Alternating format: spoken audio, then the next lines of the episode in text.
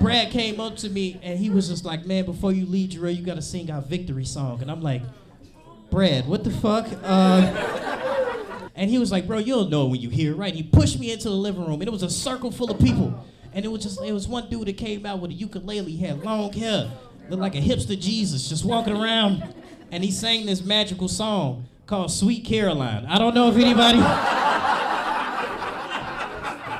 They were just sitting there like, sweet Caroline, ba ba ba. It's like back that ass up for white people. I've never seen it.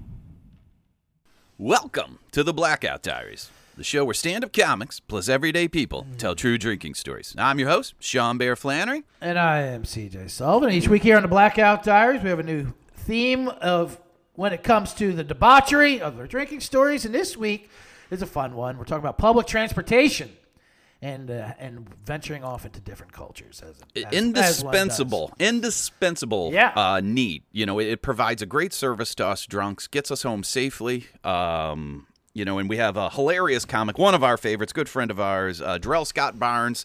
Is going to be our guest on the Blackout Diaries. He's going to tell a great story about how he had to journey from the south side to the north side and all the things he found along the way on a Chicago bus. Uh, That is a one of the story. great things that come up. Uh, just the Chicago comedy in general, whatever. When uh, anytime our, a black comic or a black friend just talk just talks about like the, uh, the migrations, like like uh, going from the south side to the north side on a train. Oh, you know, yeah. it was like going to uh, doing the Emerald City or something. Like what is like they can't believe Yeah. well, this has been happening this entire time up here. the the escalators Right. work on these stops. You know, there's elevators. It's like like paintings. They have they, they have like oiled like framed Yeah. paintings on like at Like, some of these stops. getting Wi-Fi on here. What the hell's going on? Like it's it's embarrassing. Warm yeah, towelettes, exactly. sir. It's embarrassing being. Uh, Like the Orient Express. Oh, it's totally Uh, embarrassing. but um, for us, I'm not saying for them. It's uh, but I know Sean. Um, as far as the public transportation comes, it does go hand in hand, especially with you. I know you said, and like in Europe, because uh, drinking is not ever the problem, as, we, as you say. It's it's driving. It's a situation that happens. To it. Exactly. And, uh, we we have set up like when we when you look at the long Yeah. history of Right. alcohol, you know, we were drinking as cavemen and we're going to be drinking until Mm-hmm. the apocalypse. The only real problem with drinking has been the invention of the car. It's the car that's evil. That's what causes all these. I mean, yes, there's cirrhosis and, uh, and other deaths. Those are always going to be there, sure. but the ear like, like drinking and Your driving is the real evil, and and we're, we're too quick to blame the we're too quick to blame the drunk. We should be blaming the car. It's the car's fault. Like none of these cities are, in my opinion, you're not even a real city if you don't have a river and public transportation. I will say real quickly on the car note. That's why I'm like, oh, everyone's got to back off Elon Musk. He's trying to save us. You know what the fuck? These self-driving. Oh, yeah. try- yeah. I You love how that like like I I love how he's become this villain to liberal Right. America. I mean, it's like he's trying to get rid of like global warming. You know, like I'm not one of those Elon Musk Yeah, no. fanboys, but you know, But let him let him let him crack let him break a few eggs for this self-driving car omelet as well. All right, if someone veers off into the highway and you know it make, cause a five car pile, so be it. Eventually, we're gonna get it right, and you can drink all you want. Think long term here, people. Exactly. Jesus. Exactly, and I yeah, I always love it when they like whenever there's this Tesla accident. Right. And now that it's become politicized, like, and we think these are safe. I and We think they're safe. Have you paid attention to human fucking drivers, pal? There was this. Just like if, eh, whenever I have the misfortune of having to drive, do you know in Chicago drivers are so bad and are getting into so many fights that they've had to install like these like sound systems. They look like uh, they're cell phone towers, but what they actually are are bullet listeners because we are shooting at each other so Right. much due to like car rage from like the bad driving that now we, we, we've given up on solving the driving problem and now we're just trying to find the shooters. Like that's how bad we are as human drivers here in Chicago. There was a, you're talking about the, the narrative how he became a villain. There was an article about, about this Tesla. Um, an article it was a story. It happened in San Francisco. It's like Tesla. Tesla drives off cliff with family of four inside of it. You know, like it's just, you're, you're like, oh, Jesus, it's awful. Then you read the article. It, it- like slowly by slowly, the facts keep getting differently. Like, like the, the road was called like Dead Man's Curve or something, and then like, then it turns out it wasn't even on self drive. The guy did it on purpose, like trying to kill his family. And and then he Yeah. goes, and they all survived because it was a Tesla or something like, like that, that was the only thing that kept them alive. And like, well, yeah, that, that is true. And the guy was trying to kill his family, and they're all and they all did live, so that's a good thing. But it doesn't change the fact that the Tesla went off this cliff. and all the cops are like, oh yeah, no one ever survives this fall. I can't believe they actually did it. It's a pretty pretty amazing car they got there. Every town's got a like uh, in Cle- I grew up Yeah. in Cleveland, and uh, and our, our highway 90 bisects. Right. It goes around Cleveland, and there is it's actually called Dead Man's Curve, and it's just like it Right. goes from it's a 65 mile an hour straight line along the lakeshore, and then it's just like this curve. And it, it when I was growing up, it averaged three accidents a day. It's amazing that we just tolerate that. That's just part of modern living in a city. And like, you know? like with that Tiger Woods car crash a couple years ago, you know, and like uh, people automatically see him like, oh, was he on pills? You know, the cops are like, that's all they. Have. And the co- and the cops used to go like, listen. psh, We would love to test him for, for another, but try, we know that road. There's no way. It's like he's like, even if he was, it wouldn't help. It doesn't hurt or any helps. People people die there every We're day. here Yeah. every day. this is routine. Well, and it's also amazing, like how like there was a Chicago bicyclist that was killed uh, relatively recently, and it like it is amazing, like that we've also tolerated that if you just kill somebody in your car, you're looking at like six months community service tops. Well, especially in Chicago when it comes like, to it's bicyclists. Yeah, it's, it's like you said. I Oh, don't yeah. think it's. I don't even think it's illegal there, right? To kill a bicyclist in Chicago, you just it's like You're all, it's always a weird. Um, they're always charged with like illegally entering a uh, opening a door at the wrong time Yeah. or Failure um, signal. li- like if you're going to kill him, you have to turn your turn signal on and then veer him off the road in time. yeah.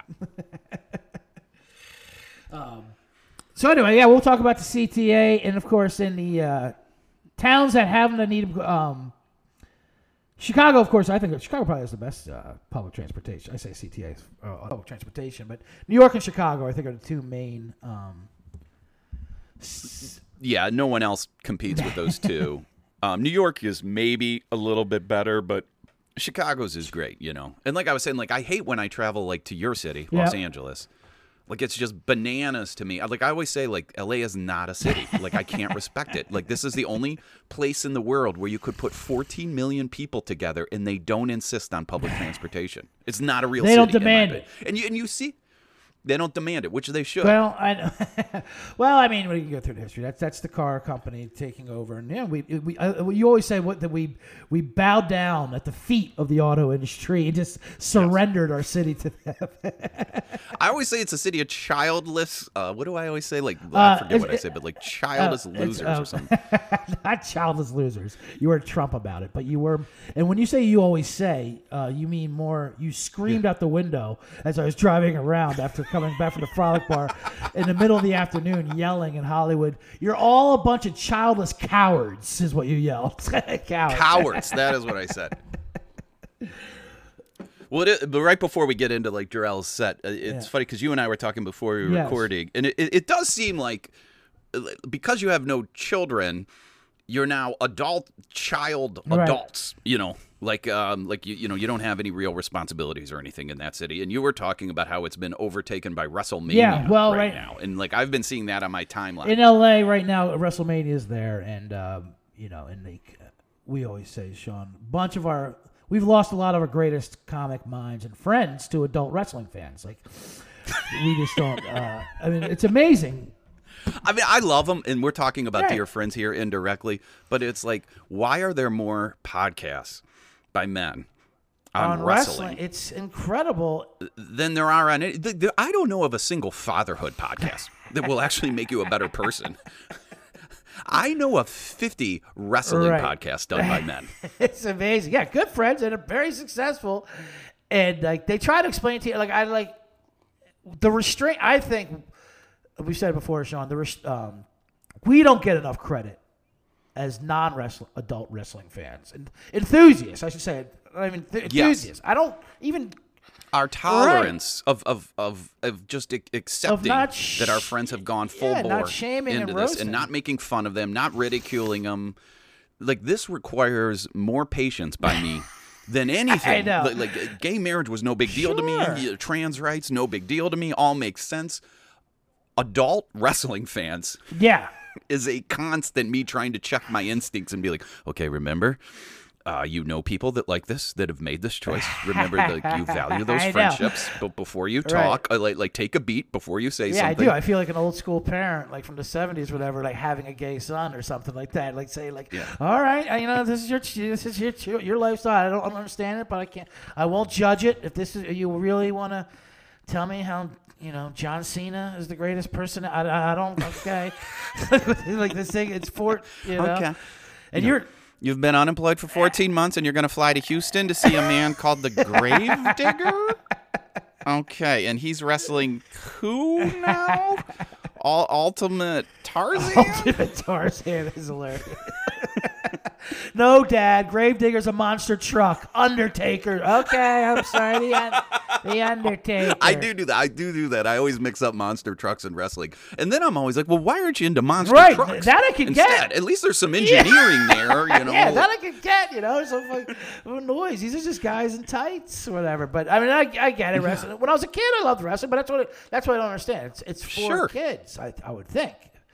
You know, that's why it, it gets weird with the whole um, signs. And um, you always say like they, they always like try to convince you like you like you just don't understand it, man. And like, Yeah, they don't- I'm It's so like, weird hearing that from a I'm missing? forty-three year old friend. like what what do, you, what do you think I don't get? what are you talking about? See, it, it has its roots in like like the Greek choral uh, arrangement. Like you know, it, it's melodrama. It- it's like, what are you talking about? And then they'll also be like, well, they're also athletes. They're like they're great athletes. I'm not. I'm like, I don't know Yeah, that. who's denying that? Like, I'm not saying it's not hard to do. I think the hardest thing to do is probably their road schedule. Like, I mean, that's the most relatable thing to them. You know, like how they're uh, shoved in a bus and go city to city or whatever. Um, Yeah, it is interesting, and then we'll, like we we should get to Jarrell, but it is interesting how it it's such a uh, it's under discussed how all the adult fans are wildly left wing. Like every wrestling now, maybe this is sort of self sorting, and I just Yeah. run in No, artist agree. circles. But but it is it is interesting because they make the NFL look moral, like like, the- Right. like Vince McMahon Yeah, and all that. exactly. And they're like- and it's like, where's the guilt about that's that? so funny you, you, say that because you're right. Because first of all, I think the whole thing, the whole renaissance with it was a little bit with the, the Andy Kaufman like uh, love when his movie came when the movie came out and people started getting into his story how he was ahead of his schedule because he liked the theater of wrestling. So then that became like a hipster thing to do, you know, with comedy. Like oh the the villain Mm-hmm. Yeah. and the, whatever. And I, and I get it, yeah, but it's also Mm-hmm. for kids. But then if you get into the business itself, especially with like Vince McMahon, like they would like they would, Sure. First of all, not only they them full of drugs, but people would die in matches and they would still continue on. Like they're, they're fucking terrible. But yeah, but you're right. You're boycotting the NFL because of. CTE. Vince McMahon has the morality of like a coal baron from the 19th century. Okay. Like he would hire Pinkerton security Right. guards and kill these wrestlers if he could do He it. You know, like he has zero ethical compass. he just came. He just signed something where he came back and I guess he was you know quote unquote canceled for like a year or something because he done you know some things. He paid all. He had an affair with an employee and paid it. He also does these things like just real quickly. He doesn't realize like now that they're like actually a corporation, Right. like because I think they incorporated, course. but he still acts like on the like I don't know if you remember at one point he faked his death. And Yes, I do uh, remember that. like the wrestling, like his limo blew up or Yeah. something, and like the, the WWE was like, no, he's really dead, Yeah, like as part of like the the ploy, gag, like wink yeah. wink. But like uh, like whatever state they're incorporated out of, Delaware is like you actually have to like do legal work if your CEO dies. so like like their attorney general Yeah. was like, yeah, hey guys, I mean like I'm pretty sure he's not actually dead, but Uh, you need to like declare this to your shareholders. Like you can't just say your CEO's dead and not make a financial statement. So. Listen, if Vince, come on, guys, you knew if Vince McMahon's going to die, he's not going to die on a Monday night on uh, the US on our USA network. We're going to wait for a pay per view to kill him. But you were saying, I'm sorry, I interrupted. Oh, you. no, You nothing. It's just he, they- he just came back from being canceled. Yeah, and even even in his cancellation, they're like, well, what are you going to do to stop it? Like he is the corporate, he is the fucking PT Barnum. You can't cancel somebody who's like he's like Trump, Right. he's such an open book. You know, that he- like he can just go like, you already knew it. Come Yeah, and like he'll rip, and then like, all right, well, it's, it's all right. I have to step down, obviously, for the shareholders. So uh, I want to introduce uh, our new CEO, Triple H. Well, you want to step up here and uh, my daughter? I believe they're very like okay. Well, who's like pulling Roman emperor. Right? Yeah. Well, who's pulling these strings? You know. On. Here comes Nero. He's our new CEO. oh man. All right, so we've been All yeah. Let's without further ado. And that's why we need public transportation a to com- save us from these indulgences, these childhood indulgences, so that we can work on the real work of going to dive bars Right. and getting drunk and solving the world's problems, like we're about to hear from one of our favorites here, Jarrell Scott Barnes.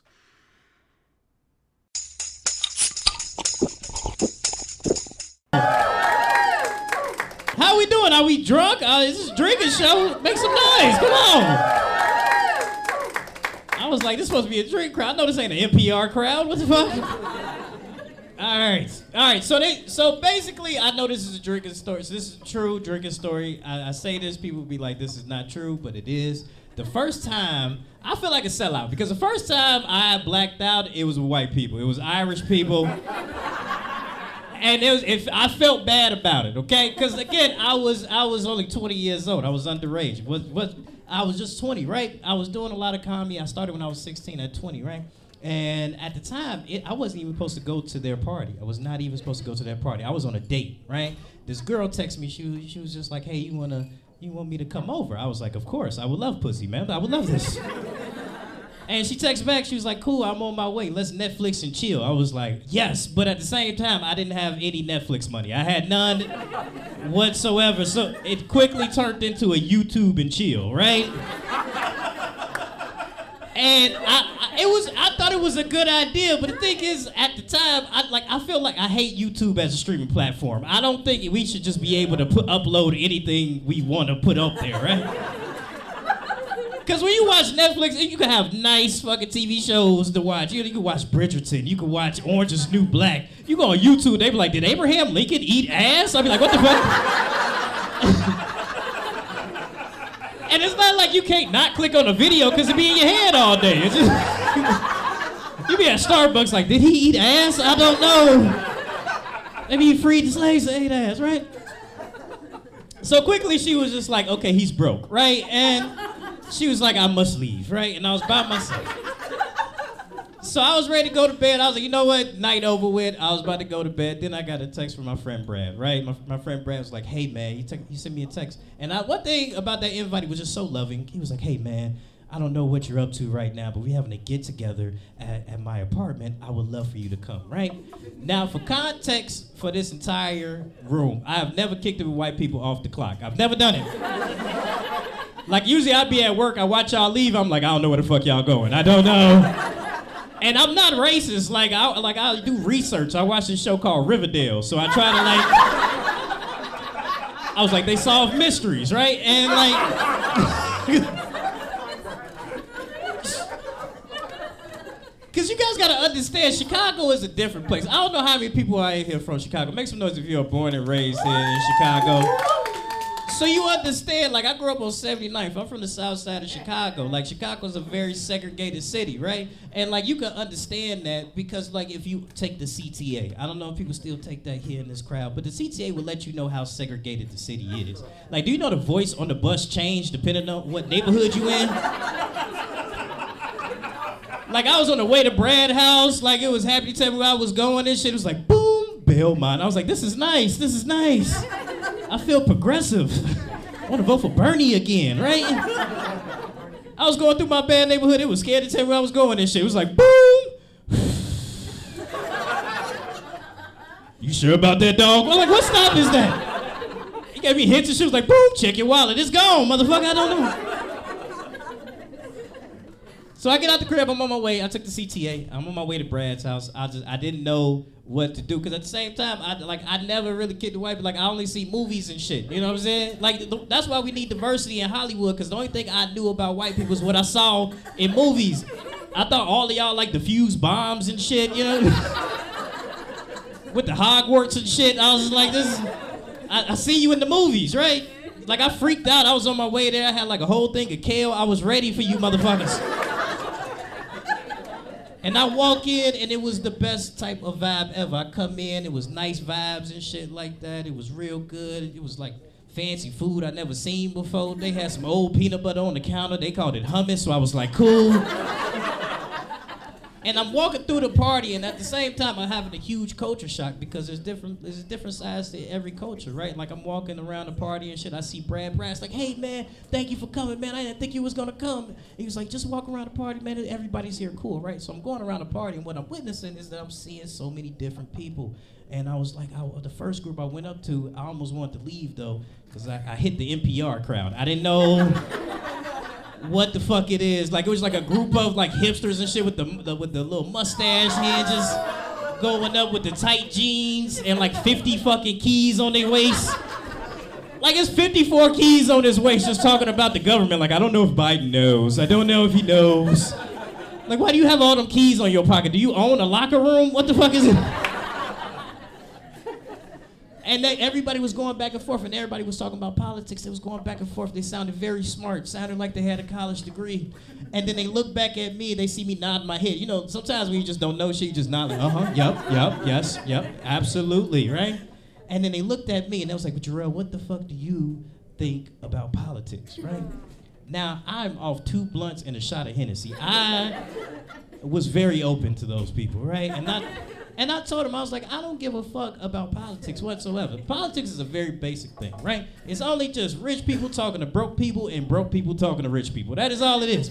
Like when you when you broke, you have everything to fucking worry about. You gotta think about rent, you gotta think about student loans, you gotta think about what Netflix password to steal. It's like a lot of factors in our head every day. Rich people, they don't have problems, okay? They only got one. Haunted houses. That is the only one. Like you see, you see ghost hunters. That's not our real estate. What the fuck? Like every time you watch Ghost Hunters, it's some big mansion on the hill with 32 bedrooms, a fucking foyer. That ain't got nothing to do with us. Like you never heard of a haunted one bedroom, one bath? Like, like oh, you talking about 4B? That's haunted. No, motherfucker. I don't ever want to see a ghost in a studio apartment. Like, I'm so cold, he didn't pay the heat today. Just want to go and pass on to the afterlife. So they, they, they, I understood that. I understood that completely. I had to get away from that fucking group. I had to. I really did. So I walked away. I was like, thank you so much. I was like, thank you. I had to go. And then I was like, you know what? I have to get away from the from the hipster guys. I was like, I want to get around the women. I want to get around the women. So I found the nearest batch of Ka- uh, Karens around there, right?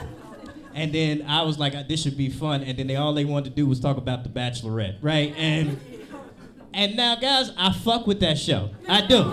I do fuck with the Bachelorette. I do. I just think it's unfair. It's an unfair show, right? Because like when you look at the show, it's not like they have real people on that motherfucker. They have the cream of the crop of America to date one person. You can't compete with that shit. Like it's always the same dudes. It'd be like some dude walking down like, "Hi, my name's Trevor. I'm 21 and I'm a scientist." I'm like, "Who the fuck is 21 and a scientist?"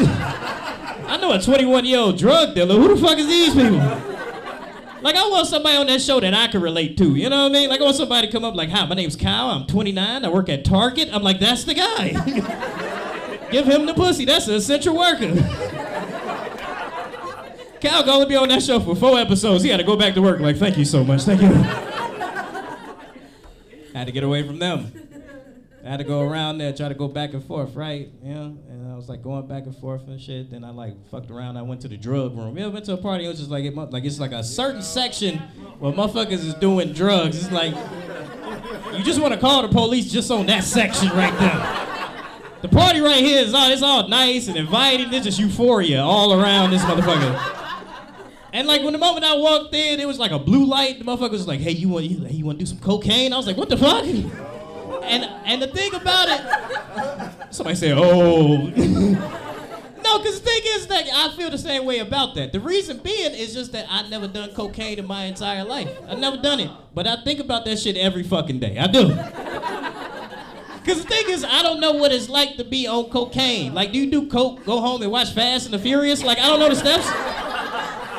Like, if I did cocaine, I'd probably go to the movie theater and just stand up the whole time. this Tyler Perry movie hitting right now. This. So I had to get out the drug room. I was like, you know what? I'm leaving day alone over here. And I had to get away from that, right? And then I stumbled on the hip hop crowd, right? It was like a bunch of dudes, they were just like arguing and shit. And then when they saw me, it was like a breath of relief for them at the party because it felt like they had like a strong opinion in the room, right? And the dudes looked at me and they was like, Jarrell, like we were having an argument, right? And uh, we was wondering like who is better? Is it Jack Harlow or Eminem? I was like, why the fuck you telling me this right now? I almost wanted to say I'd listen to country just to fuck him up, right? like, like, it would have been like, oh, you mean Lil Nas X? I'm like, no, motherfucker, right? But it got me to thinking though, because it's like it's, it's always the same thing in hip hop when I was at that party, right? It's the same fucking thing every time, right? It's always just like white rapper, black rapper, white rapper, black rapper, right? Like I feel like it's more minorities that should be in on this conversation. You know what I mean? There's a lot more people that hate the White House. Like I'm still waiting on the first Native American rapper. I think that shit would be dope, right? Like if Lil Buffalo drop an album, ain't nobody gonna listen to. it. Got an iced out feather in his head, just in the club. Mixtape be called No Thanksgiving. I will buy that shit. First single be I Want My Land Back featuring Puff Daddy. I mean, but then, it, but then they were just like they, they, they kept going with the conversation. They were just like they were just like man. He was like he was like I know um, Bobby Shmurda came out. Jarrell was like I can't wait to like party like just like bump his new album and shit like that. And I was like they don't even understand who the fuck he is, but they rooting for him. Sometimes rappers get out of jail and they be like, fuck yeah, let's listen to him, right? They don't even know the. The thing is, I know everybody in the crowd right now, like Bobby Shmurda, he did it. No, he did not. He did not. He's a civil rights activist to me, right? But no, like the thing is, like, like that's how they, that's how it happens when rappers get out of jail. Like they, they, like when they get out of jail, like when Bobby Shmurda got out of jail, right? He got picked up by his friend in a G5 plane filled with women and money, and then he, when it landed, he bought his mom a house, and that's when it dawned on me that hip hop is the only job where you go to jail and get a promotion. That is the only one. It wouldn't work for no other job like Frank from McDonald's go to jail for attempted murder. Ain't like his manager gonna be outside like, yo, streets been waiting on them chicken McNuggets, dog. Sauce just ain't been the same, fam. So now the, the party's about to end. The party's about to end. And everybody's there, and Brad puts his arm around me, right? This is the first time I ever had to kick it with another culture. You know what I mean? It's the only time. And I was just sitting there and I was like, this is a great time. So what I did is I started getting fucked up, right? I took three shots of Malort. I took, had three PBRs, and I had an enormous amount of weed in my lungs. I was just sitting there going back and forth, and I'm getting drunk, and I'm having the best fucking time I could possibly have in my life. Because the thing about getting fucked up is not just the fact that you're getting fucked up, it's the fact that you're getting fucked up and you having a good time, and you can just relax and just not have to worry about the bullshit that's in your life. You don't have to worry about the fucking rent. You don't have to worry about that fucking toxic ex who you fucking with. You don't have to worry about shit about that, and I'm having a good time. And then I've realized that I heat, I like hit a peak white moment because at once it hit 1 a.m. they start doing a lot of chanting, a lot of songs, and Brad, Brad came up to me and he was just like, "Man, before you leave, Jarrell, you gotta sing our victory song." And I'm like, "Brad, what the fuck?" Uh, putting a lot of pressure on me right now. I started trying to remember the Friends theme song in my head. I'm like, nah, nah, like a Dawson Creek crowd. Maybe I just, I don't run away. Like I'm, I'm tuning myself in the back for what it is. I'm high school musical. We all in this, you know, like I, there's a jukebox going on in my head, right? And he was like, bro, you'll know when you hear it, right? He pushed me into the living room, and it was a circle full of people. And it was just, it was one dude that came out with a ukulele, he had long hair, looked like a hipster Jesus, just walking around. And he sang this magical song called Sweet Caroline. I don't know if anybody. They were just sitting there like, Sweet Caroline, Ba, ba, ba. It's like back that ass up for white people. I've never seen it. So white girl came out the bathroom like, oh, my song on, bitch. I didn't know. I didn't know. but at the end of the day, what I realized is that uh, we got to be more together, right? To understand what the fuck is going on. We do. And I do understand that party, and I do thank Brad for, for, for inviting me over to that party because I'll never forget it. That was the first time I was just a kid from the south side of Chicago trying to chase a dream, right? Uh, and right now, I just finally got, and one of the hardest things that I ever had to do was try to get on TV. And uh, what's happening next week is that I'm going to be on Vice TV when the TV show called Mike. And I'm not saying that to be braggadocious, but by me going back and forth and, and, and, and, and, learning about people and relating to people and different people like yourselves, I was able to, to chase a dream. So that is my drinking story. You guys have a nice, great night.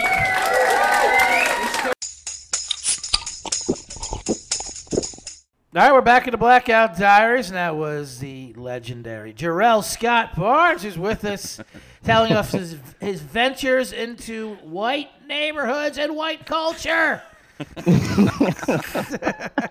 what a harrowing, What's going What a harrowing tale Jarrell told. It was a journey. What's up, buddy? How Game of doing? Thrones. I'm doing good, man. I'm doing very good, man. It's good to see you. I I haven't seen you I in a while, buddy. I know. I haven't seen you in a minute. I'm coming through uh, Chicago next week. I'll see you then. Oh, yes, yes, yes. We must party. Yes. Yeah, it, it's always Although- it's always a big journey when you, especially like when you culturally, if you're like in one spot and then you go Yeah. uh, to a new culture and you go into like a party, it's always like not it's jarring, but like in a more positive way. Because you'll just Well- you'll just walk in and just notice so many different things. And as you said, Oh, yeah. this is the first time, and this was uh, off the clock whites for you. Like this is the first time you, you, ha- you hung out with whites off the clock. It's like when you see your coworkers, Yeah, uh, they're not wearing their uniform. It's really weird at first, Absolutely. you know. It's Like, a little bit. Yeah. you, see, you see them in their natural habitat. You know. Hey, because it's always like you'll see him at work and then you know you try to kick it and be like, oh, Paul could really take down a PBR. You know I mean? it's always a difference, you know. Um, yeah, no, that that was actually very true. When I was like, when I was like eighteen to twenty, yeah, yeah, I was like to the point where I was just like I was always in my own like neighborhoods and I was in my own bubble. Right. And then it wasn't it wasn't until that point that I really start venturing out and trying to understand different things. Well, and we, you know, today on the podcast we're talking about like public transportation, and it's funny because like the CTA is basically structured almost like directly or indirectly to keep us in our own neighborhoods. Like, have you ever noticed that? Like the CTA is like, hey, we're great at getting white people and black people downtown. Yeah. But if you want to go to each other's neighborhood, that's a two-hour journey. Oh, you know? yes. like like we we are not good at uh, commingling neighborhoods. You know, It would be like there was this. I remember when I first got back from New York because I was living in New York and I was moving back to Chicago, right?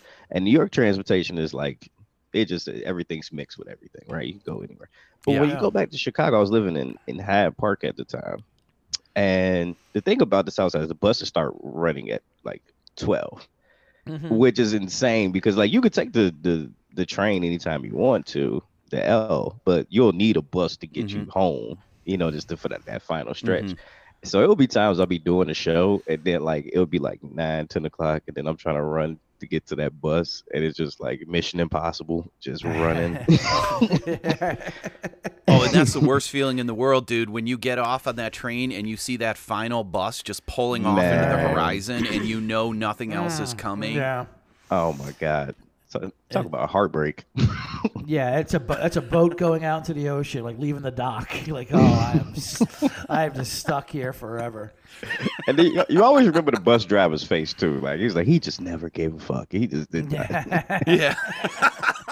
Yeah. he did not care at all. But yeah, like, public transportation is the weird. Like Chicago has the weirdest one because you just never know. Because it's like vaudeville with like you know you know the door that you open to get to the other cart. Right. You ne- you Mhm. never know what what that person's gonna be when they open that door. you never know. Like in Chicago, you Chicago. I'm not in Chicago. That's how it is. When you go to New York, like it's like a, a talent show. You got people dancing, jumping around and stuff. Right. I Right. saw I saw a homeless dude. He was he was a comedian. He just started just saying jokes. He won our hearts by by the time we got to Flushing. Yeah, usually they're going cart to cart, coming through. You hear that no- when you hear that noise of the doors opening up in between carts, like okay, here we go. You know, it's like okay, just want one minute of your time. You know, and you hear that, and you just like go. Yeah, in. Chicago, it's disappointing Right. when, when that door opens up. But I, yeah, I, I, I agree with you. In New York, it's like all of a sudden you hear an accordion playing, and like they're coming through, with, like like dancers, and it's a lot more like uh, like you're gonna see a show. It's great. It's amazing. it did like like and then I went to to Boston, cleanest cleanest transportation I've ever seen in my life. Yeah. Like I sat down and did not like feel bad about it. You know? Yeah, but Boston sucks uh, for drinking because like the uh, they call it the T, I Yeah. believe, Yeah, the and it um it shuts down early. Like I, I don't think it runs after. That's why it's so clean. It's expensive and it shuts down early. You know, Really? Um, it does. Yeah, I remember like every time I'm out drinking in Boston, I the night ends in me going on this diatribe about like this isn't a real city. like, like they should still be running the trains at this hour. Like why is last call at 11 p.m. this isn't a real. City. San Francisco's the same way with the BART. It it, it shuts down too early, you know. Wait, that- that's- Um, that's so I will say that I, I'm gonna I'm gonna I'm gonna defend the CTA here, where they they do run those things 24 hours a day for us drunks. Now the buses, like you said, hit or miss, but the trains they keep going all night long. That's fair. That, Now, Jarrell, that's I didn't fair. realize you did. eh, Are you from New York originally? I always thought you were from uh, Chicago. No, no, no. I, I grew up in Chicago. When I, when I turned 18, I was trying to do like my coyote ugly, like I'm gonna make it, you know. Yeah. And so I went down there, but yeah, yeah. I'm a city. I'm a Chicago boy at heart. Yeah. Well, we like we talked about when you were yeah, on 79th, right? Is that what you said in the store? And Mm-hmm. then, uh, and then you, when you take the train up to the white neighborhood, the, the voices change on the CTA with the, the with the stops, which is hilarious. like it's all welcome to Belmont, like all happy and, and nice. and, then, and then they're like, ah, Harlem, get out. That's how it be. Sometimes, like in the bus driver, like you go to like the dangerous neighborhoods, Mm-hmm. and then like you'll you'll like hop on the bus, and then he'll look at you like, "All right, it's your choice."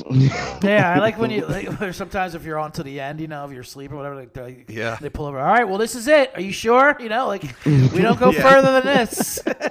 Time to hop out. Every white like every white girl I know who moved to Chicago has a story where like they made the wrong mistake on a train or something, and like some CTA bus driver like basically opened the door like, "What the hell are you doing? like you're in the wrong." You know, like get on here. You mm-hmm. know, like I would just take my personal time to get you home, but like you are not in the right place. oh yeah, Have you ever made mistakes on on uh, any of the like the CTA or anything like that, Jarrell, where you're like, oh holy shit, this isn't what I like like not necessarily in a bad neighborhood, but you're like, I just fucked up the rest of my day by getting on the wrong train or something like that. Yeah, I had moments where me and my friends. I remember one of my. I remember when I was like 17. We was we was, I was booked on a show up north, I forget where exactly it was, but I feel like we had to go to the Montrose Blue Line stop or something like that. But I've never I only taken like the red, green, orange in my life, so I've never took like the blue. And uh, so me and my friend, 17, real late night, we're going on the train. I completely get us on the wrong train because you know you ever been like the guy where you're like I'm I'm the Christopher Columbus of this right here. I have to like navigate, you know. And then they'd be like, "Are you sure?" Like, I know what the fuck I'm doing, right? And so I get us completely out of it, right? So we like go like to uh, Jefferson Park, which is to 17 years Yeah. like furthest thing. It's like we yeah, went to that's far. That's damn near O'Hare. Yeah. really far. So then he's like, ah, shit, okay. So then my friend finally figures out I don't know what I'm doing. So he like navigates us back. We, we do get to Montrose. But that was like, we could have got there at like maybe 10. We didn't get there till like midnight. That's how long it was. Right. Because I wanted to know, act like I knew what directions were. Yeah. I'll I'll get confused. Like uh, I used to get confused, not confused, but like uh, if I'm rushing like to do a transfer and I'll jump on the wrong one, like you know, like, like I'm trying to hit, catch on the orange line, whatever, to get to midway, and then next you know you're on the green or something, and you're like you're going way out on the south side, like oh I, I need to get off this thing immediately. Then you're just then you're just dropped out in the middle of nowhere, and you got to get because because you know that when they come through, like you, you just jump on, like oh it's perfect, the perfect exchange, and like you don't realize you don't realize till you go like when it starts veering off and it's kind of like it splits like that out. I'm like, okay, that's that's that's where everything nice is, where I need to be. Now you're just like. the neighborhood, like, does this have an emergency exit out this window? What I could, will, will barrel rolling out this window get me out of this situation? The first the first time I got arrested was at a New Jersey PATH train. okay. That was Oh, like what happened? I would used to hop like we were. I was very poor when I was on the East Coast, so sometimes I would ask people for swipes and stuff like that. And for this particular day, like me and my friends were just like, "Fuck, it, we'll just hop the train, right?" Because they upgraded it. It used to be two twenty five, and then it was two fifty. So we was we really was boycotting. If you really want to break it down, we was boycotting those those prices. Absolutely. I, I well, go ahead. And then we so we hopped the train and we was doing it like Monday was fine, Tuesday was fine. This Wednesday they were on to us. I feel like it was something. And so we was like I was nervous, but I was like, whatever. So I hopped the train. Next thing you know, this guy comes out. Uh he, he pulls he pulls out because there's undercover cops Yeah. at train stations on the East Coast for some reason. I don't know why, but it is. So this guy pulls out this badge and he's just like, "Oh man, come on, sit on down." And I was just like, "I should have known," because he was wearing like old black fashion. That's how you spot the undercover guy. Because they, because the cops give him a piece of shit clothes. Like, hey, you got some FUBU. Right. You guys like FUBU, right? yeah, yeah, yeah. Yeah, that's hilarious. He had an eight ball jacket on. Hey, but- with construction boots. I'm like, right. all right, that should go. the Looney Tune should have clued, clued you in, bro. And it, it's fucked. It's fucked up because they, they they have a jail in the PATH train in New Jersey. They have, they have their right. own yeah. jail, sure. but they had me arrested. They put me in the the the lobby of it and then there's just a bunch of people that walk past that look at you and be like you didn't have two dollars and right, 225 and there's Was this worth it?" Was this worth which it? we could be saying, yeah, which we could be saying to the New Jersey government and police. Is this worth it? This Yeah, entire exactly. sting operation, We cracked down at two twenty five. but you know what that Yeah, you've recovered seven dollars in lost revenue here. But Um, oh man, that's hilarious, Jarrell. I uh, your story, the way you end it, I, I love it so much when you talk about like your discovery of the white back that ass up, sweet Caroline, Mm-hmm. and when you when you when you start singing it, the whole crowd, like all the white people, like join in and everything. Yeah, they can't help themselves. It's like a USA chant. They like you, can't, ju- you just yeah. started, they're, Oh just, they're, God. they're going to do it. So you were saying, you were talking about sweet, just talking about Sweet Caroline in front of the Oh white, my white, God, it's so white audience had them going. And they're- then you just have to do the da da da part, and they, they scream it at you. That's it's like, it's like you're you're leading the leading the cause. Was was that party really the first time you had seen um how white people go wild for that song, or like do you remember like what your first exposure was to that? Yeah, I was in Aurora, and then um, I was doing this place called the Comedy Shrine. And on the last night, there's like a bar area right next to it, and they have like food. So I was very interested in the food component, and uh, so I was walking in there, but they have like a karaoke situation, and there was like a lot of people from the neighborhood there.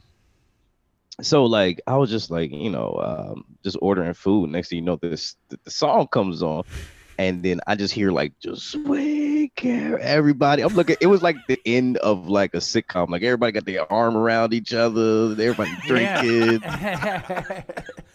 Everybody's friendly to each other. I'm just sitting, just looking at this just magical song. I'm just like, okay, yeah. Like, can I get a cheeseburger? Eating that peanut butter hummus, as you were saying. you, guys, you gotta. You took in a lot that day at that party of a complete white culture. That was amazing. It's just that it's just what I found is that at, at, at like white kickbacks is like you guys give more like you take hosting more seriously. yeah. and agree with that. so it's like I would I got the buffalo dip. This gonna be the best Mhm. buffalo dip. You never had zucchini bread before, like, Right. and then with like with my friends, it's just like it's like BYOB. Like you got to bring your own. Mhm. like everybody has their own separate things. I'm just providing a roof here. Exactly. I think it's because I think it's yeah I think it's because white people we talk about each other uh, behind our backs after the fact. So that's why we got to make everything good with the hosting. When you guys Yes. you guys won't you let it out at the end of the moment. You know you're you're a day of roasters, if, if, if I may, and it's done with then. You know, No, you're right. So- Because you, it'd be like think, two right. days later, like a cow's uh, potato salad really yeah, fucked up. mm, that was you really you really went with something with that new re- recipe. I don't know if I would have judge him on that. Well, it's interesting as I get older, I feel um, when we host parties, and my wife and I host a lot of parties, and I feel now like my white friends show up with overly elaborate food and drinks. You know, like it's almost like they have to show, like, this is bacon that I made at home, like I cured it, you know? Um, and they're bringing like really. Like they spend hours on these things that they're bringing, and it's almost like I don't, I don't like like trying to reveal a part of their personality. I guess I don't know what they're they're attempting to do, but that, that's something I've been noticing recently is the really elaborate uh, foods people are bringing. And then there's always somebody at a white a white party who's like, I need to know what has nuts in it. Like, like there's always Yeah, right. like there's always three kids that have deadly peanut allergies. Like I don't know if that happens in the black community or not, but in the white community, it's it's it's wild now. I like, I like how Jarrell's party uh, set is becoming this interview right now of a black, black culture. yeah, exactly. It is a difference though, because I mean he's right. Like there's people Nah, that right. brings like very elaborate Yeah. stuff to it, and it gives I me think that the- anxiety because because when I go, I'm like I can I can't I can't buy Lay's or Doritos. Now I gotta buy like organic tortilla trips grew in fucking Right. Arizona, so he don't think I'm a Candles dick. I got to bring. yeah. I think people should have to wear la- uh, not name labels, but labels of what food they brought at parties, so we know. Oh, you're the cre- you know you're the uh, crusted cream. You're the crusted cream spinach. I enjoy your work. you know, I've been I've been uh, I've said you twice already.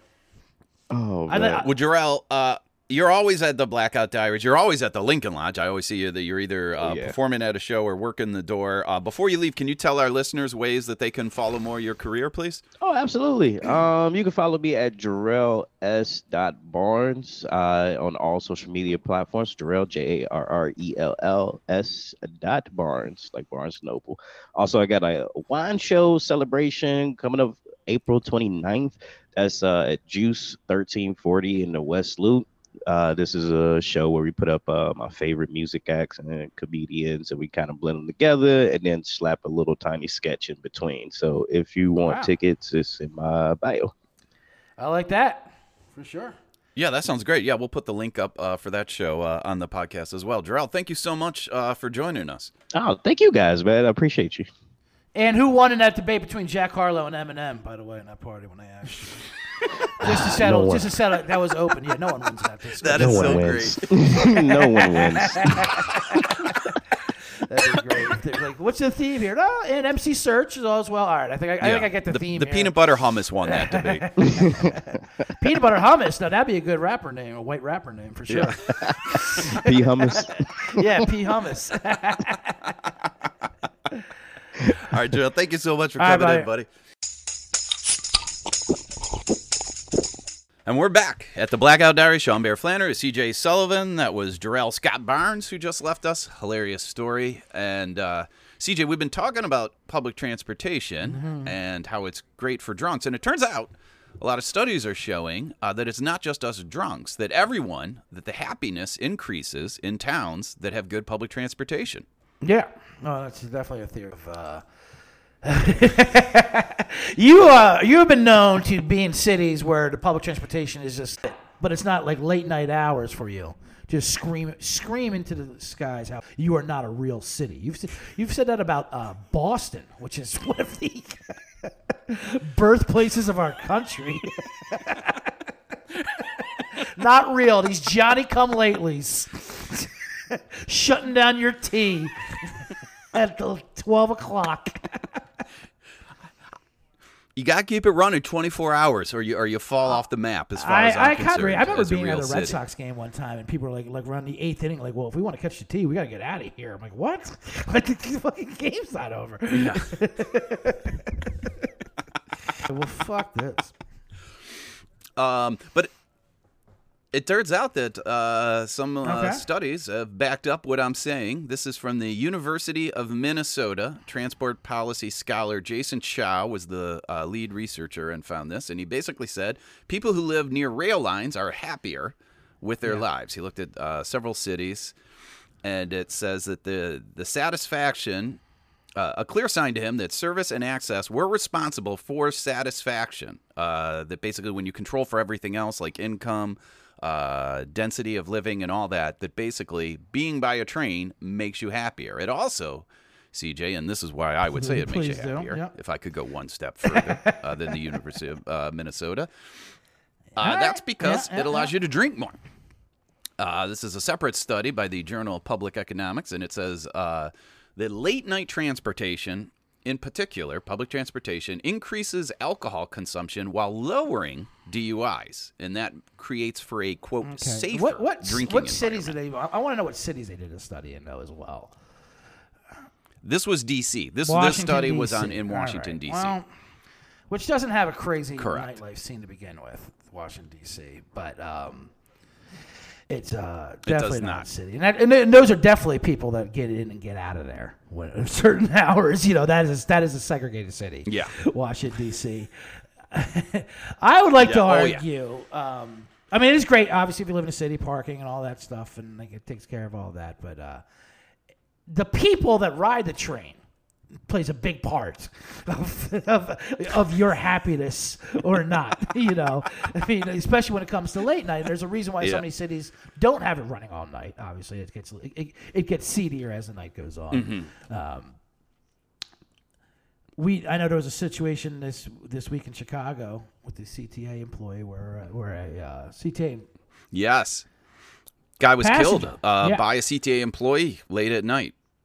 A passenger was killed. He was beat. Mm-hmm. Uh, this was this uh, made national news. Uh, this is a great Chicago story. Great Chicago story.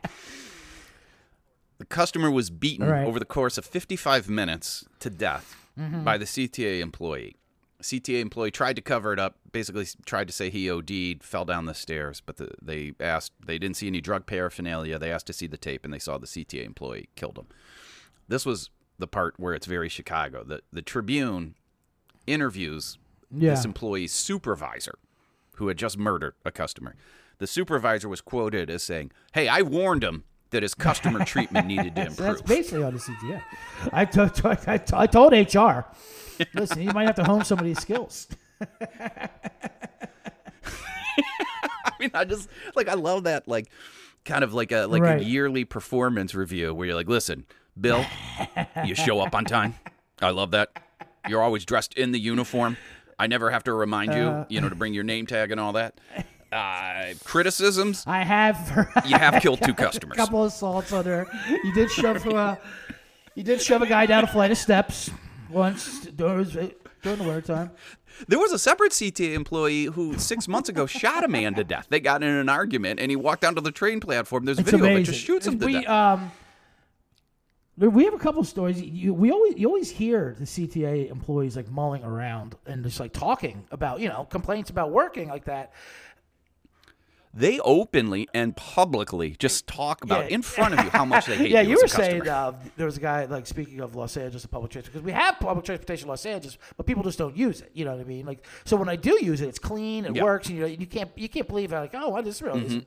Uh, it's pretty nice out here. It's barely used. It's like it's like a it's like it's like they're shooting a film for like a you know like, like hey come use yeah yeah like, Like come use the sci-fi or CTA something, look yeah. nobody on it you know kind of a situation Yeah. and you heard like an LA employee uh, Yeah, I- there was a dude. It was during one of our polar vortexes, so I'm waiting for the blue line. So it's like, bear in mind, because it's important to this story. It's like negative 20 degrees. Okay, and it's these three, and we're all under the heater. Like, so they have like on on the platforms during the winter. If you're on an exposed platform, they have like these heating stations that everybody. We're almost like a. It's almost like when you see like uh how. Uh, how rats survive the winter Yeah, and like yeah, they keep their sure. body heat together. Like, like there's like 200 people like crunched into this, uh, waiting for the train. Anyways, these three CTA employees are talking, and the one's one dude's like, "Yeah, just started here, moved out of L.A." And he goes, "Oh, L.A. to Chicago. I mean, that's a huge difference. What, what's the worst part of Chicago so far? It's it's got to be the weather."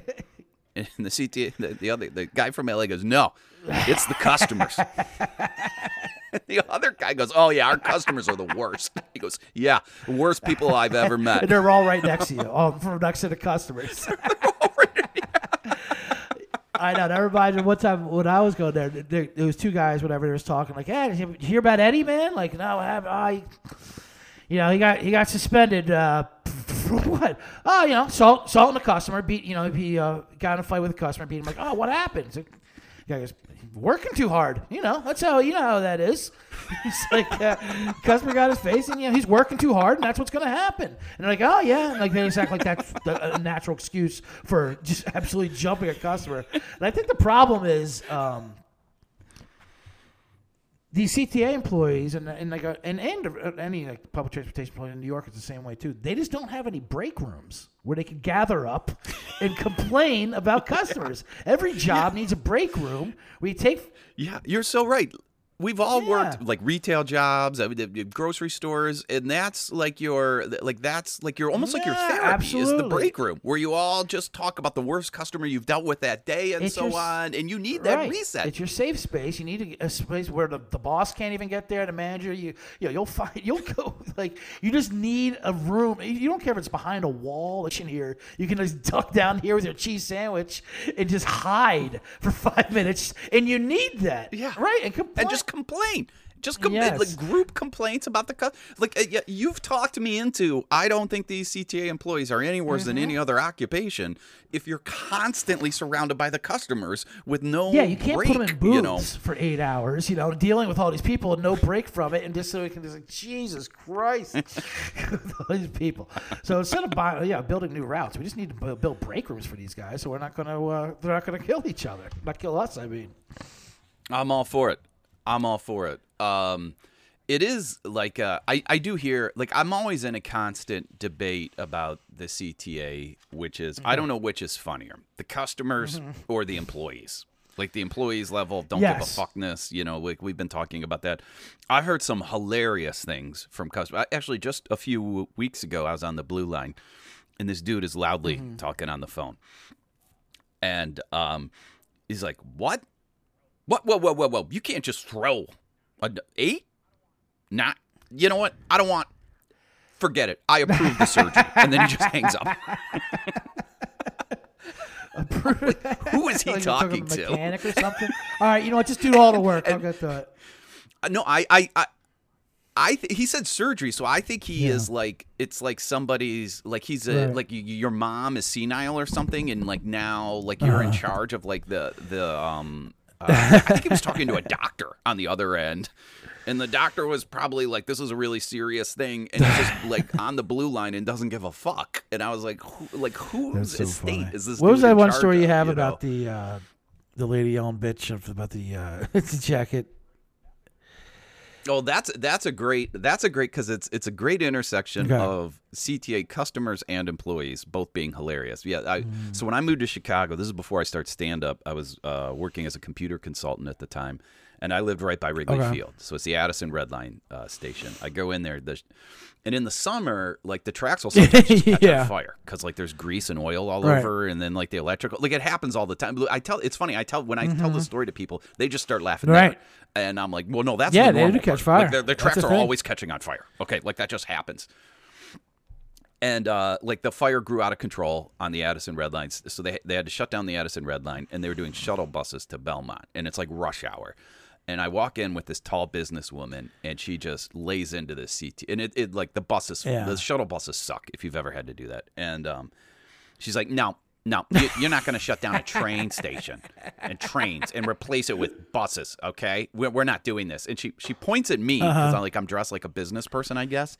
And she goes, he and I, we have real jobs. She says this to the CTA operator, and I'm like, that's whoa, lady, do not bring me into this, like. And the CTA, like I will say, the CTA employee, uh, Mm-hmm. she means you know, she stayed relatively calm. She just turned to this customer and she goes, uh, "Bitch, we caught the motherfucking tracks on fire."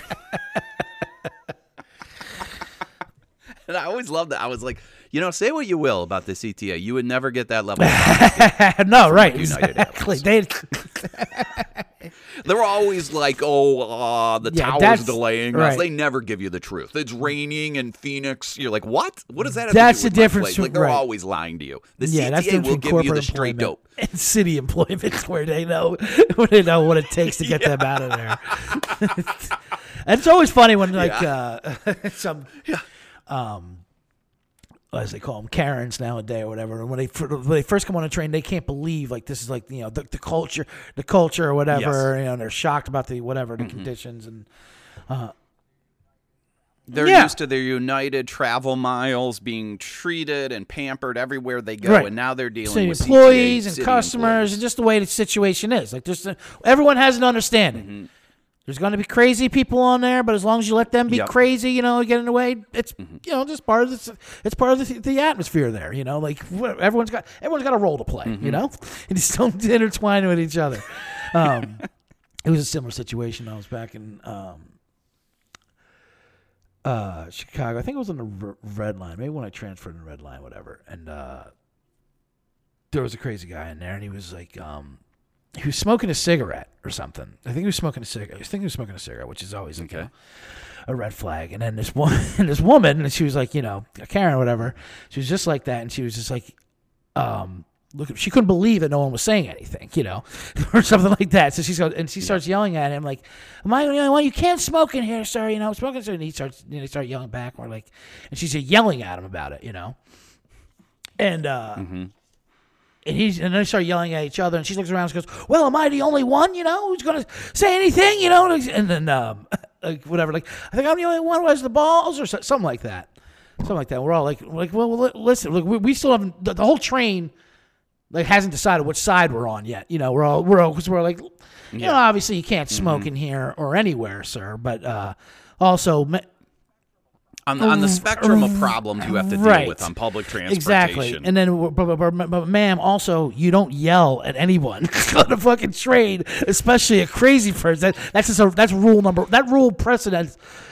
yeah, now we're gonna get exactly. We're gonna start trumping on that rule, and so then he starts Yeah. yelling. He starts yelling, yelling back at him. We started joining his side or something like. uh uh, he's he was Mm-hmm. like this going back and forth just because like she she was more of a, she was she was an, um definitely a more hateable villain the way like she you know she was saying things. And then like, Mm-hmm. Sure. he, he you could tell he, he he could tell that we were rallying for him you know like whatever get you know fucking off. And so he he started throwing things out there. And I think you're racist. And then the whole train's like ah that, that's not quite it. Like you're you are I mean you are sm- you are smoking you know so like all right. You, you, Yeah, don't Yeah, use the Trump. You, know, you already have a powerful hand. Don't- don't Exactly. bring you can see him dial back. No, you he, know? he looked around. No, no, I didn't test. Okay. Well, I'll tell you what, lady. then, then, he starts going into how smoking's a tough problem, like tough problem, to, like an addiction to kick, you know. And then she was like, "I know. I it's very Mm-hmm. hard to quit, you know." And she- they started they, they started having a common thread with it about about quitting That's smoking. great. And they they wound up making up for it. But yeah, it was just it was just amazing. Like everyone like. uh and I think some late, and some girl actually did that because she goes, "I'm the one with balls." She goes, "No, you're just." And then some other girl yells back, "You're not with balls. You're just a cunt." And everyone's like, "Yeah!" and then we started like cheering. It was like we became a rally for it. And then they had the common thing about smoking. That's yeah. awesome. Oh man, I do love public transportation. I, I saw a guy real quickly that I, I just thought uh, I thought of this story when you were Mm-hmm. telling it, but like um, this was where like the train was against a, person who thought he was the normal person, and this was like right after September 11th, like like like Mm-hmm. that week, you know. And there's these two dudes uh, talking, two really tan dudes talking in Spanish, like they're clearly Mexican. They're wearing like Mexican soccer jerseys Sure. and all that this dude comes through the doorway. You know how we were talking with Jarrell, like in Chicago, when a passenger comes through the doorway, it's it's never. Yeah. good. You know, it- Right, it- it's right. always like like a, a homeless person gonna ask for money, or crazy religious, Or someone person. fle- This dude someone comes through, he- fleeing another car. Who knows what's going on? Know? It's not good. this guy was real. He was a big fat white guy, and he had this tight Mm-hmm. shirt on where it was the American eagle flying with the. Uh, the Philly Liberty bells, two bells, even though there's only one, and it says "Ring them bells of freedom." And he, he stops at these two Mexican dudes, Oh my god. and he just he all he recognizes is it's a foreign language Sure. and that they're tan. yeah. So he thinks they're Arab, and n- not that that even Right, would have right. mattered, you know. But but he's in his jingoistic Mm-hmm. post 9/11, and he's like, "What are we talking about here, gentlemen?" and like they're just totally confused, like they don't know what's going Right. on. And he goes, I repeat my question. What are we talking about, gentlemen? And and somebody just yells, They're just fucking Mexican people. Leave them alone. and he goes, Okay, then. And he just walks to the next train. And we're like, I'm like, this is the perfect Oh, this is the God. perfect America post 9/11 um like summary Right. because it's like basically we as Americans we're vigilant, we're going to pay attention to everything now. We're going to spy and we know nothing Yeah, but we're ignorant, vigilant and ignorant. yeah. Yeah, but we're totally ignorant. what are you talking about? We're going to wield all this power uncarefully and with no uh que- like introspection or questions. I know you go. but I do love it. I do love it when we turn against the person who thinks they're the Right, person. absolutely. Huh? They're talking, they're talking about this fucking Mexican soccer league playoffs. All right, I don't understand that culture, but I respect it. Sports. Just moves on. I'll go to the next train and I'll just harass the next brown person I see. Good day to you all, sir. That's what I, uh, public transportation is a great equalizer. Yeah. you know, and that, like that's why we need uh, more of it. That's a good point. Yeah, it's an instant jury right there. If you're in the right, if you're in the right or wrong, we can Mm-hmm. Talk about that. We uh, have plenty more. We'll do another episode of continuation of public transportation. this uh, this will be a theme throughout our Right, podcast. because we have, because we have more stories and more to get into. But we've done plenty today. On this, we'll wrap it up for today's Blackout Diaries. Uh, Thank you again to Jarrell for coming in. Yes, That was hilarious. Jarrell Uh, Scott check out his show next month. Uh, CJ, speaking of shows, what do you got going? yeah. Well, and Jarrell Scott Barnes, you'll be able to see him, I believe. I kind of just booked him, uh, and myself and TJ Miller at the Improv in Chicago next weekend. That's going to take him about nine hours to get up to Schaumburg. Yeah, I know. So that From, I- from I- the Broadway bus, but uh, he'll have more stories when you see him. Well, he came and he, did, he hosted for us last time we were out there, and it was great. He would always have a different friend dropping him off in a different situation, sure and. I Yeah, always he's felt great dude. He's a hustler. I love him. Man. Yeah, no, for sure. But I always feel terrified. Like, let's give him a ride. No, he would refuse to take a ride from us. You know, Yeah. like, come on, we got a car. You know, we'll bring you back. Yeah. like, no, no, I'm waiting on this thing. Like, all right, we're in Schaumburg, but he's like, oh, to see what this mall's all about. He was being in the mall for four hours. Anyway, so we will be at the Improv in Schaumburg uh, next April sixth through eighth. So I think it'll be this week, right? Because it's coming out Tuesday. So. Yeah, this is coming out Tuesday, so check out um, them there. Yeah, that, that's a great club too. You guys will have a blast. Easter weekend, I like that. Easter weekend. It's a bit big. A lot of the acoustics are different there, kind of like this uh, microphone. huge place. It's, uh, But they, they put the curtains up and they deal with it pretty good. I know. It's like sold an. Oakland A's baseball game or something. Sections of right. They just tarp off sections Yeah. of seats, whatever. They so it looks like it's yeah. kind of full. Uh, Um, that's funny. Uh, yeah, and then we always have our live show uh, every Friday, 10 p.m. at the Lincoln Lodge. And you can now check out my book Sean, uh, at SeanBearFlannery.com. Places I can't return to. It is now available on Audible as an Oh, audiobook. It is now available everywhere as an audiobook. Uh, so that's And you do the audio, right? I do it. Yeah, I do it. It's a. I'm. I mean, I know we got to wrap this up, but I I have some Yeah, yeah. complaints on that process. But basically. Go ahead. Let's hear it. you know they run these algorithms and they, they reject Uh-huh. they reject the audiobook uh they're, they're like this doesn't meet our standards you're just it's almost Ah. like huey lewis in, in uh, back to the future he's like i'm sorry but you're just too damn loud and it's not that the volume is too high it's that like my peaks and value valleys are Your like too cadence? Yeah, separated yeah. yeah, it's like you know uh, yeah, and that's just how i talk and you ba- I Right. basically had to hire a dude to run it through this software to basically make my voice sound uh, just a little bit more NPR like. So this is like Hmm. Midwest jackass er- erasure is what I call it. and I'm very like upset that. about it. You know, Oh, and, and, man, and I just that- hate that this NPR voice is taking over pod. Like that's actually what I'm most proud of.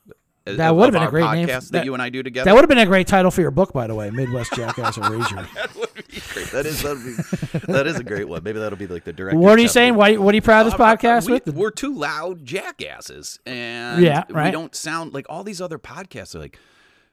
Like I hear these ads on Spotify, and I'm like, they're like, "Hi, I'm Billy McKilligan, host of Featherweight. Today we're going to talk to I a know. guy who thinks he broke his arm in childhood, but his brothers and sisters say he never did it. It's like, who the fuck would I want to know. listen to this Right. person?